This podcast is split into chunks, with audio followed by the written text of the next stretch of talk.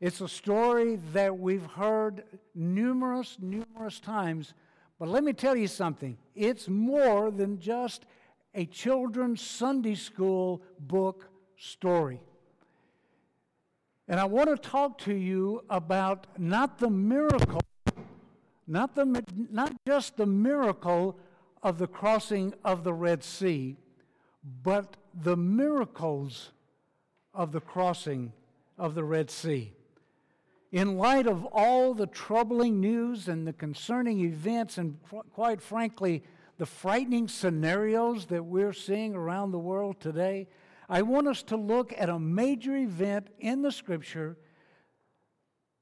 that demonstrates the absolute power of God, that demonstrates God's willingness, God's power to keep his promises, that demonstrates the fact that God is on his throne.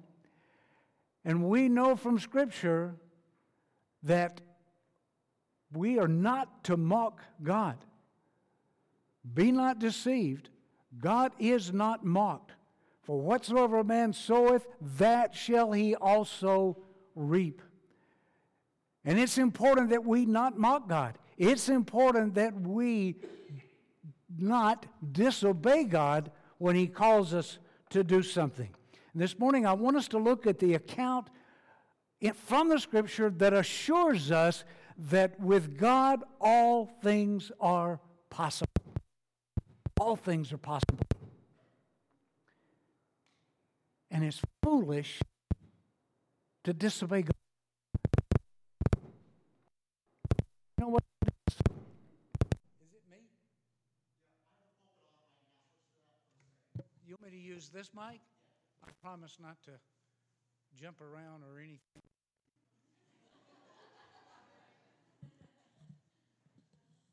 All right, can you hear me? Is that on now? Is that better? Maybe I had something caught in my voice. It kept popping. Well, this morning I want us to talk about the crossing of the Red Sea. Turn with me to Ezekiel, I mean, Exodus. They both start with an E.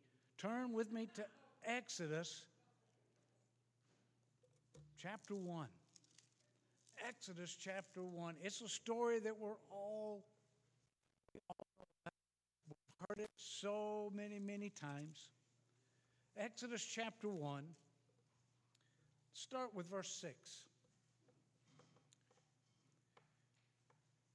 Exodus chapter 6. And Joseph died, and all of his brethren, and all that generation. You know the story about how Joseph went into Egypt as a, sold into slavery. And then, because of Joseph and the dreams, the visions that God gave him, he was able to save uh, not only his family, they all died. Verse 7 And the children of Israel were fruitful and increased abundantly. Remember, this is down in Egypt and multiplied and waxed exceeding mighty, and the land was filled with them.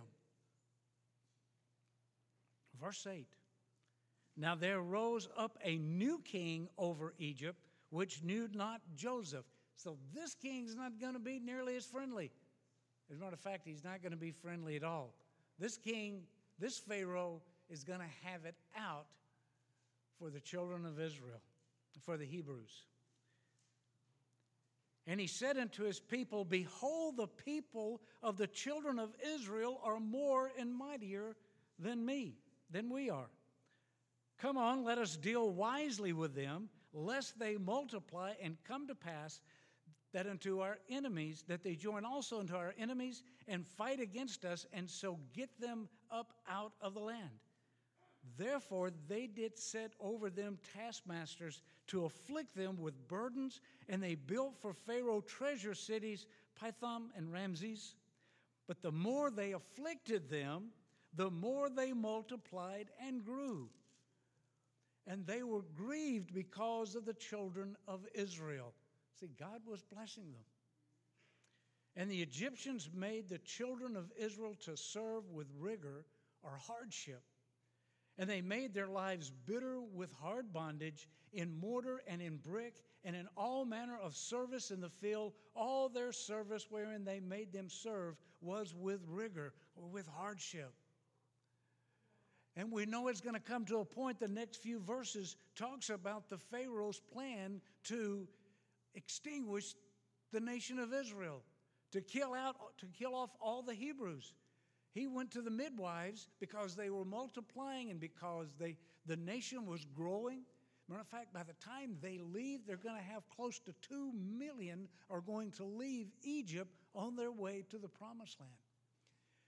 And the Pharaoh comes up, he concocts this idea, and he goes to the midwives and he says, Listen, if a male child is born to the women of Israel, throw him in the river, in the Nile. If it's a girl, a female, it's okay. If it's a male, pitch him in the river. What kind of what kind of horrid man would want to abort his I mean to throw his baby into a river? As a matter of fact, I think it's one of the reasons why the first plague, what does God do? He turns the water into blood. Blood, that kind of gives you an idea of what God's impression was of that, what they were doing. But the midwives said, We're not going to do that. We're not going to do that. The next part of that story is we see Moses is born, and him being a male, and the Pharaoh's orders throw him in the river. Pharaoh, uh, Moses' mom she knows it's better to obey God rather than man. Amen. And so she puts him in the river, all right, but she surrenders him to God.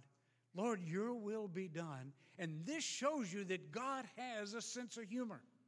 Here was Pharaoh saying, Kill all the male children, which, by the way, was another attack of Satan to stop the seed of the woman. You do understand that, right? Stop the seed of the woman. If you can stop that seed of the woman, if, all, if you can kill out all the male children and the seed of the woman can't go forward, then Christ can't be born. And that was another tactic of Lucifer himself to stop Christ from coming, dying for the sins of the world, for your sins. Moses' mom takes Moses and he puts him in the basket and he shoves him out into the river Nile. And to show that God has a sense of humor, he causes Pharaoh's daughter to see Moses, recognizing him as one of the Hebrew children, has pity on him. She takes him in, and Moses is raised in Pharaoh's court. He's educated. He's fed. He's housed. He's taken care of. You, you know where a safe place is? That's in Pharaoh's castle, in his place. And so Moses is growing up and being educated and, and, and being taken care of, being protected. Then there comes a time when Moses has to leave. Exodus 2, verse 23, is an interesting verse that we need to make sure we understand. This Pharaoh had not stopped persecuting the children of Israel.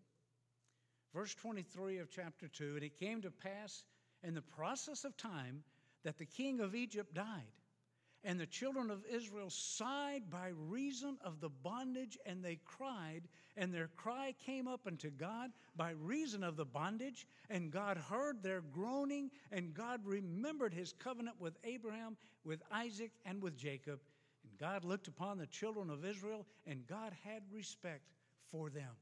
God is going to deliver the children of Israel from that bondage. And the very one who was being raised in Pharaoh's court, God was going to use him to do that. It is Moses that God is going to send to Pharaoh and tell Pharaoh, let my people go. It's this Moses that God is going to direct to go into Pharaoh. It's Moses that's going to orchestrate the 10 plagues that are about to come. It is this Moses that God is going to tell what his name is. It's this Moses that God is going to use in a mighty way to deliver his people as they cry out to him. God, God hears their cry, he sees their plight, and by his grace, his goodness, his mercy, he loves, he's going to deliver them. And he calls this Moses to do that. And from chapter 3 and 4 and 5 and 6 and 7, all the way through up until chapter 14, we have Moses dealing with the children of Israel, dealing with Pharaoh, and the 10 plagues. By the way, these 10 plagues are all directed at the deities of Egypt, the gods of Egypt. God is saying, I'm the true God, I'm the all powerful God. It's not these bugs and frogs and mites and, and all these other things that you worship. I am the true and living God. As a matter of fact, where God leads Moses to the Red Sea and has them camp, it is there that God shows in front of the, the mountain where Baal is worshiped, that Baal Zephon, that is an indication that's where Baal supposedly lived, where he was worshiped. He was the overall God. And it's there that God says, Watch this.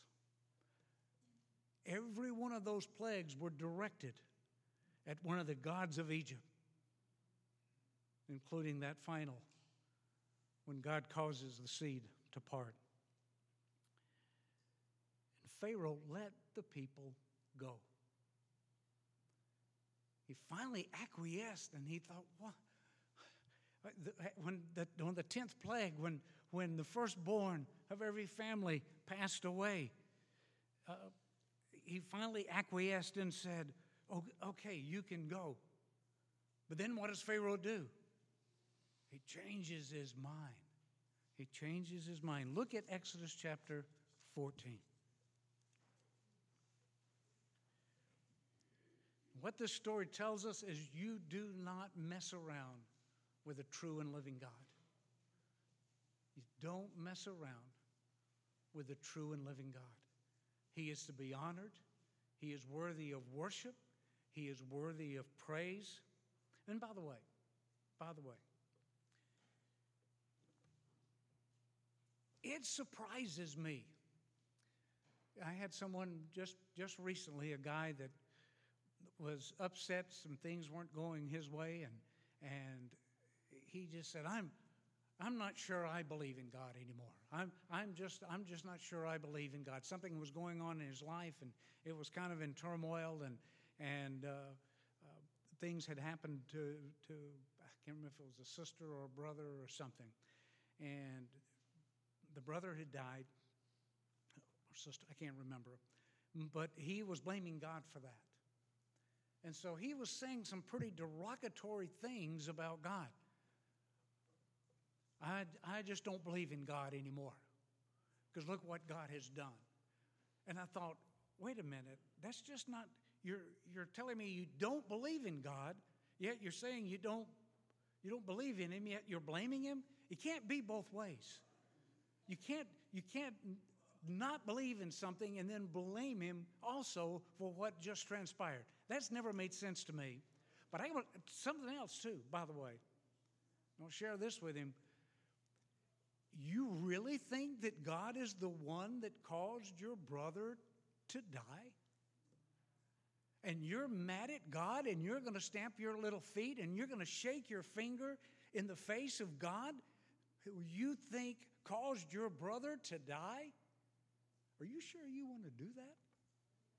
If, if he is able to do what you think he did, and you want to shake your fist, I don't think I'd be doing that. I think the opposite is really what's called for. if you really think that God did that. Not sure if it got through to him, but that's a fact. So, anyway, here's Pharaoh. God has shown his might, he has shown his, his ability. He has said, Let my people go. And keep this in mind Pharaoh came to Moses with a hard heart. Then God hardened his heart. Then Pharaoh hardened his heart. Then God hardened his then God hardened Pharaoh's heart. Then Pharaoh hardened his heart. Then God that, that he came with a hard heart. And God allowed him to dig his own grave, literally. So, chapter 14 of Exodus. Again, God is not someone we mess with, folks. He's someone we love, He's someone we serve, He's someone that we worship.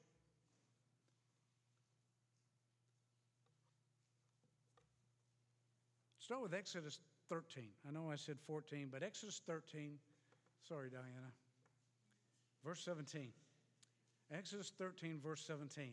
And it came to pass when Pharaoh had let the people go that God led them not through the way of the land of the Philistines, although that was near, for God said, Lest perhaps the people repent when they see war and they return to Egypt. See, God still had a lot of stuff he needed to teach this nation. He still had a lot, they had a lot to learn. Plus, it was I think it was only 250 miles. It was only one month. When they left Egypt, it was only about one month, even for this large group, to get up to the promised land. But God wasn't going to take them the easy route because there were things they needed to learn, there were things they needed to do. As a matter of fact, before they had opportunity to go into the promised land, there was a year they were in the wilderness. What was going to happen in that year? Number one, God was going to give them the law. Were they going to need it as a nation when they go into the land? Absolutely. They were going to be given the law in that year. What else were they going to build during that time? The tabernacle. The, tab- the designs for the tabernacle are going to be given to them, and they were going to take the tabernacle into uh, the promised land with them.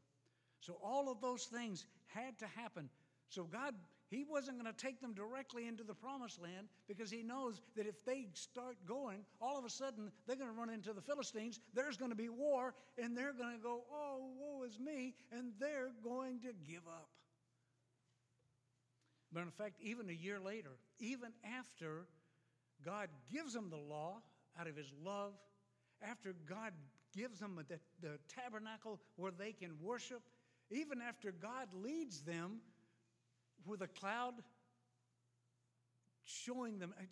By the way, if you saw a cloud appear and you saw that directing you, what's that pretty good evidence of? No, not a pretty good evidence. What's that an evidence of? That God's leading. You can trust that. Even after a year of that, God's, God's protective cloud over, over them while that year they spend even then, when they go to the promised land or, or get to the outskirts of it, because of fear, because of doubt, they don't go into the land because they see giants. The 12 spies come back, and 10 of them go, They're giants. We can't conquer the land. Only two of them said, Hey, no, God gave us that land. Let's go. Let's get there. That's, that's, that's the land God's given us. No, they're giants. And so they were too afraid to go. So God said, okay, then I've got more to teach you for the next 40 years. This generation is not going to go into the promised land. Even after all of that that God had done. But anyway, back to verse 18, chapter 13. But God led the people about through the way of the wilderness of the Red Sea, and the children of Israel went up harnessed out of the land of Egypt, about two million of them. And Moses took the bones of Joseph with him, for he had straitly sworn his children of Israel, saying, God will surely visit you, and he shall carry up my bones away hence with you. And they took their journey from Succoth and encamped in Etham in the edge of the wilderness. And the Lord went before them by day in a pillar of a cloud to lead them the way, and by night in the pillar of fire to give them light to go by day and night. Boy, you talk about God's provision. You talk about God being faithful. You're talking about God proving himself. It's God's way of saying, hey, I'm leading you. You can trust me. And he took not away the pillar of the cloud by day, nor the pillar of fire by night from before the people. Chapter 14, verse 1. And the Lord spoke unto Moses, saying, Speak unto the children of Israel that they turn and encamp before Pihahiroth, before Migdol, and the sea, over against Baal Zephon, the Lord of darkness, the Lord of the north, the Lord of the hidden. Exactly what the word Zephon means, we're not exactly sure, but it, it's Lord of the north, Lord of the darkness. Before it shall you encamp by the sea. By the way, where God is going to direct them looks like God is leading them into a trap. Looks like they would have a great excuse to say, No, God, we don't want to go that direction. Because where you're taking us, it's, it's into a trap. Where He was taking them to that point is across from there is an island, the island of Tiran. T I R A N. On that island is this mount that supposedly this false God existed. Well, he didn't really exist, but that's where he was worshiped. That's where people would point to and say, that's where he is. So it had a lot of meaning. That's where God's going to take them, that's where he's going to lead them. And he takes them right to, to that exact spot. For Pharaoh, verse 3 For Pharaoh will say of the children of Israel, they are entangled in the land, and the wilderness has shut them in. And I will harden Pharaoh's heart that he shall follow after them, and I will be honored upon Pharaoh and upon all of his host, that the Egyptians may know that I am the Lord. What God's about to do is to prove to his people and to his enemies that he's God, that he is all powerful. And it was told the king of Egypt that the people fled, and the heart of Pharaoh and his servants was turned against the people. And they said, Why? Why have we done this, that we have let Israel go from serving us? Short memories. Short memories. And he made ready his chariot and took his people with him. He took 600 chosen chariots of all the chariots of Egypt and captains over every one of them. And the Lord hardened the heart of Pharaoh, king of Egypt, and he pursued, pursued after the children of Israel. And the children of Israel went out with a high hand. They went out excited. They went out gladly. They went out with their forces marshaled, marching out. Right behind them came Pharaoh and his army. But the Egyptians pursued after them, all the horses and chariots of Pharaoh and his horsemen and his army, and overtook them encamping by the sea beside Pihahiroth before Baal-zephon. Trapped. Trapped. Humanly speaking, these were dire circumstances. Oh God, how could you have led us here? Don't you love us? Don't you care about what happens to us? So, in fact, that's kind of what they're going to say here. And the bottom line is yes, God really cares about them. He cares so much about them that He was allowing them to get into this situation so He could show these people exactly how powerful, how mighty, how holy He is. That if God can do what He's about to do, then what in the world do they need to fear? They might have looked at it as a trap, they may have been discouraged. And sometimes things like that happen to us where we get into circumstances and we think, Lord, don't you love me? Lord, what, how did we get into this situation? And all the while, God is just wanting to say, Watch what I on your behalf. Watch what I am capable of doing under even dire circumstances like this.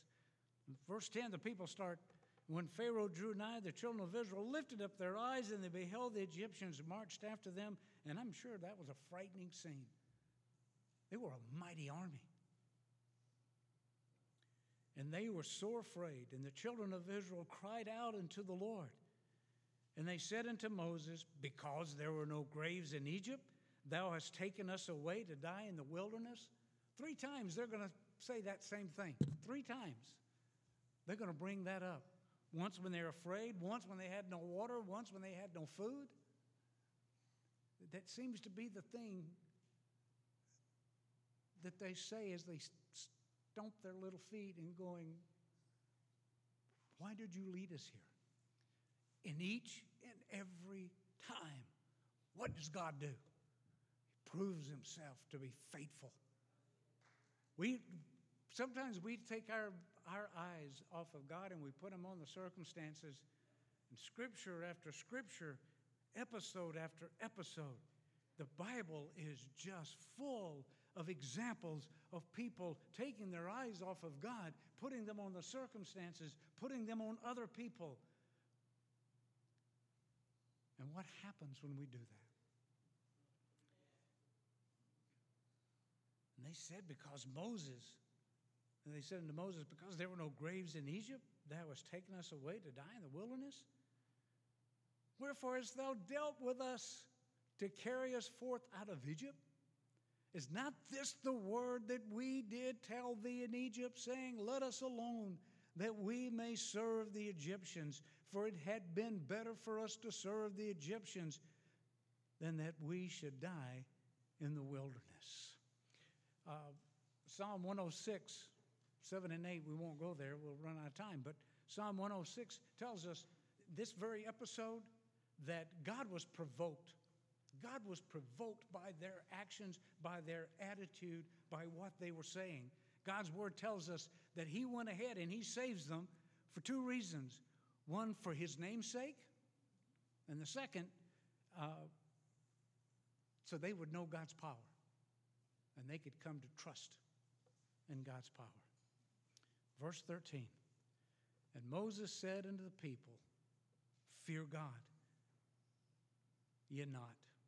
Well, fear, fear ye not. Stand still and see the salvation of the Lord, which he will show to you today. For the Egyptians whom you have seen today, you shall see them again no more forever. The circumstances, the predicament they were in, was in order for God to show him strong, himself strong on their behalf. And they could trust him even in a situation like this. As a matter of fact, when you study the scripture over and over, God tells his people to stand still. When he's about to do something, he tells them to stand still in Numbers, in 1 Samuel, in Psalms, over and over and over again.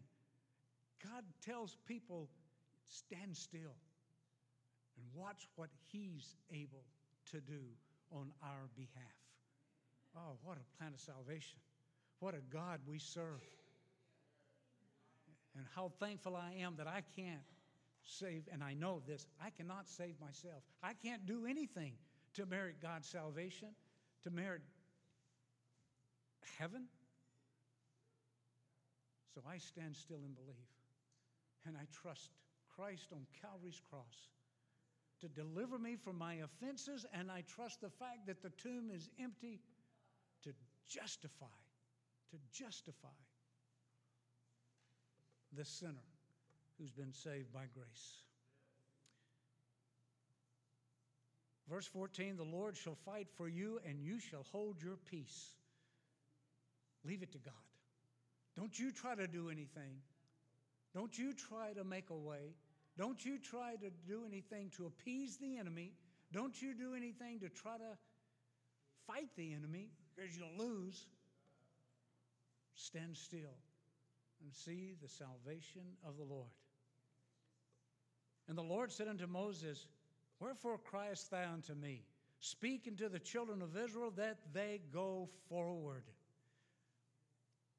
You stand still, you believe, and then action. You go forward. Faith in believing, faith in moving forward. But lift thou up thy rod and stretch out thy hand over the sea and divide it, and the children of Israel shall go on dry ground through the midst of the sea. Not maybe, not perhaps. Well, let's just see what happens. No, they shall, they shall go on dry ground. By the way, what we're getting ready to see is there was only one way of salvation, only one way to be saved. And it was by faith that the children of Israel had to walk into that wall of water. There was no other way of salvation except the way that God had designed. And it was going to be by faith that they take that first step into the Red Sea.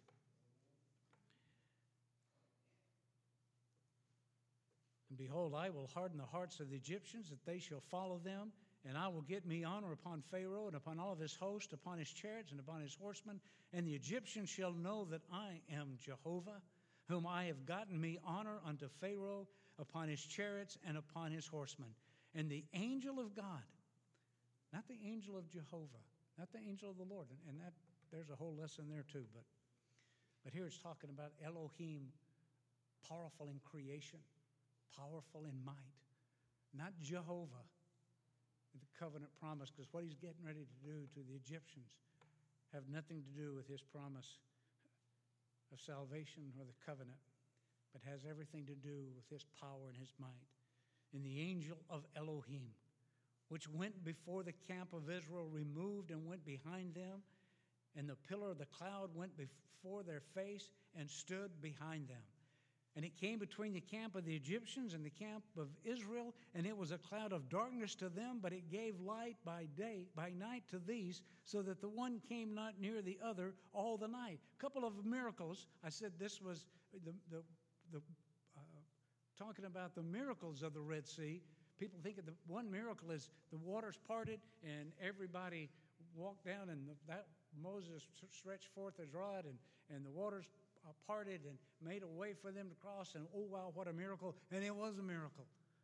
But there were a lot more miracles associated with this. Number one, the fact that that cloud came from the front, it went around to the back. Talk about with God all things possible. How do you have darkness for one side and light for the other? One, they couldn't see what was going on as they got together to depart. The other, it was like day. Hey, they, they could see exactly where they were going. God was their light. That was a miracle. And Moses stretched out his hand over the sea, and the Lord caused the sea to go back by a strong east wind all that night, and made the dry land, and the waters were divided. There you go for another miracle. Powerful. As a matter of fact, at this point in the Red Sea, it is 11 miles across. 11 miles from where they were to get across was 11 miles.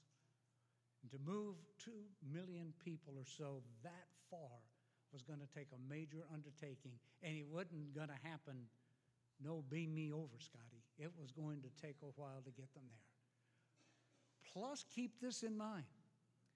This point in the Red Sea, which is part of the Gulf of Aqaba, it was caused by an earthquake or a fissure. Uh, it's about 800 feet deep. If my research was right, and I researched it, I even, I even worked to convert what it said to, from meters to feet. That's another, that's another miracle that I was able to do that, but you still might want to check my math. But 800 feet, 250, 250 meters. Somebody do the math. Tim, I'm counting on you. Two, 250 meters, which is about 800 feet. That water goes back, and they have to go down into it. They have to walk. They have to walk. We've all seen Cecil B. DeMille's. We, we have an idea of what it was like. And they had to go down into that with a wall of water on both sides. Folks, that took faith, but you know what? It was the only way. It was the only way. And God was going to use this way, get this. God was going to use this way to defeat the enemy. God was going to use that salvation to defeat the enemy. And the children, verse 22, and the children of Israel went into the midst of the sea upon the dry ground, and the waters were a wall unto them on their right hand and on their left. Talk about by faith. And the Egyptians pursued and went in after them in the midst of the sea, even all of Pharaoh's horses, his chariots, and his horsemen. And it came to pass in the morning watch, the Lord looked into the host of the Egyptians through the pillar of fire and the cloud and troubled the host of the Egyptians. And he took off their chariot wheels that they drove them, drove them heavily. Here's another miracle. I'm sure those chariot wheels were well greased and well cared for. I'm sure as they were marching, they, they had not been neglected. They were going into battle. This was an act of God to cause the chariot wheels to start falling off, just falling off. As a matter of fact, that fact was not lost on the Egyptians. Verse 25, and he took off their chariot wheels that they drave them heavily, so that the Egyptians said, Let us flee from the face of Israel, for the Lord fights for them against the Egyptians. Well, duh, you finally get it. It's exactly right. And the Lord said unto Moses, Stretch out thy hand over the sea that the waters may come again unto the Egyptians and upon their chariots and upon their horsemen. And Moses stretched forth his hand over the sea, and the sea returned to his strength when the morning appeared, and the Egyptians fled against it. And the Lord overthrew the Egyptians in the midst of the sea. And the waters returned and covered the chariots and the horsemen and all the host of Pharaoh that came into the sea after them and there remained not so much as one of them, and I believe that includes Pharaoh himself. God basically said, That's it. And the Lord saved Israel that day out of the hand of the Egyptians. And Israel saw the Egyptians dead upon the seashore. And Israel saw the great work which the Lord did unto the Egyptians, and the people feared the Lord and believed the Lord and his servant Moses. See, that was what God intended to do all along. I'm going to show you my might, I'm going to show you my strength. I'm going to show you that I am your God. You can trust in me through all of this. And they did. Chapter 15, real quick. Chapter 15. Remember verse 23 of chapter 2? They were whining and crying and in such dire straits. Well, see, when God moved, look at the result. Then sang Moses and the children of Israel this song. Before they were crying, now they are singing as God worked in his mighty way. And he spoke, saying, I will sing unto the Lord, for he hath triumphed gloriously. The horse and his rider hath he thrown into the sea. The Lord is my strength and song, and he is become my salvation. He is my God, and I will prepare him a habitation. My Father's God, I will exalt him. See, that's the result that God was wanting. When they saw everything was taking place, basically what they're saying is, Lord, we surrender. we recognize that you and you alone are God. And this miracle was performed across from where Baal was supposed to be worshiped. God was saying, I'm going to show you who the mighty one is. And he did that. This morning, I have no idea what kind of difficulty you're going through. I have no idea what troubles you're facing. I have no idea what frightening scenario you are living in the midst of. But I know this God is on his throne, that he is an almighty God and he is powerful to save. And this morning, if you've never trusted Christ as your Savior, this is the moment to do that. Quit putting God off. Quit denying the fact that He loves you, that Christ died for you, that His desire is to deliver you from your sin. That's His desire. That is God's desire to make a new creation out of you where old things are passed away. Behold, all things become new. Why anybody would reject Christ Jesus, I have no idea. But unfortunately, a lot of folks do. The salvation that God extends to you is belief. Believe the gospel. Believe that He died for you. Take it personally. Believe that He was buried for you. Take it personally. Believe that He was, he was raised again for you. Take it personally. Don't just believe He did it, believe He did it for you that he was delivered for your offenses, was raised again for your justification. God's desire is for you to take that salvation per- personally. That eternal life is offered to you through what Christ accomplished on Calvary's cross, through his shed blood. So if you're not saved, this is the day where you become that new creation. If you are saved, You know that you're a child of God, a joint heir of Christ. And you're struggling with certain things going on in your life. Know that God's desire is to deliver you from that and to bless you and to use those very circumstances to bring glory to Himself. And, and isn't that what it's really about? I, am not going to say that God wants to use what's going on to be a blessing to you. I, he does. He does. But here's what we need to understand, Christian. Here's what we need to understand is God leads us into these times, into these difficulties, in, in, so that we grow in Him, so that we understand how He works, so that we can see Him at work in our life, so we can praise His name and glorify Him.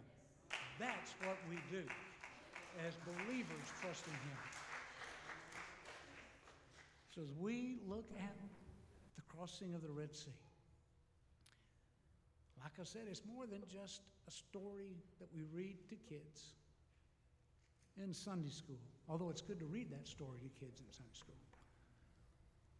It's much deeper, much more meaningful than that. Amen. Let's pray. Father, I come before you now. We come before you as sinners saved by grace. We come before you thanking you for your salvation that we, we can partake in through Christ Jesus.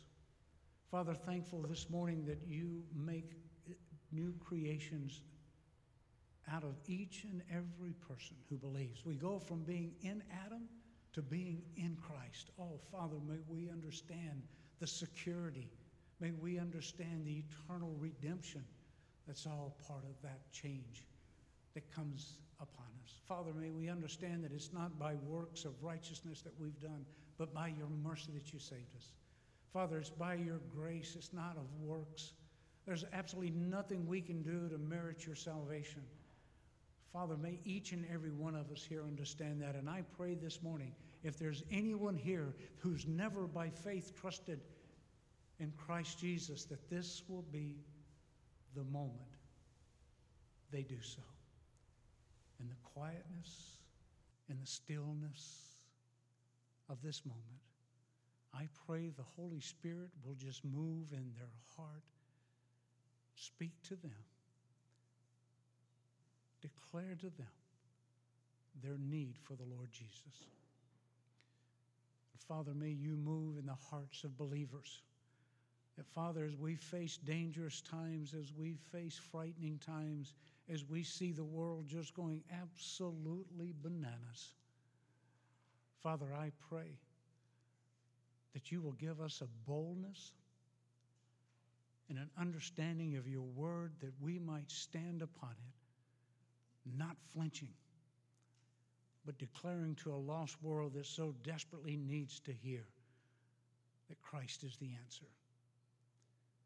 And we pray these things in Christ's holy and most precious name. Amen. Amen. Let's stand and be dismissed.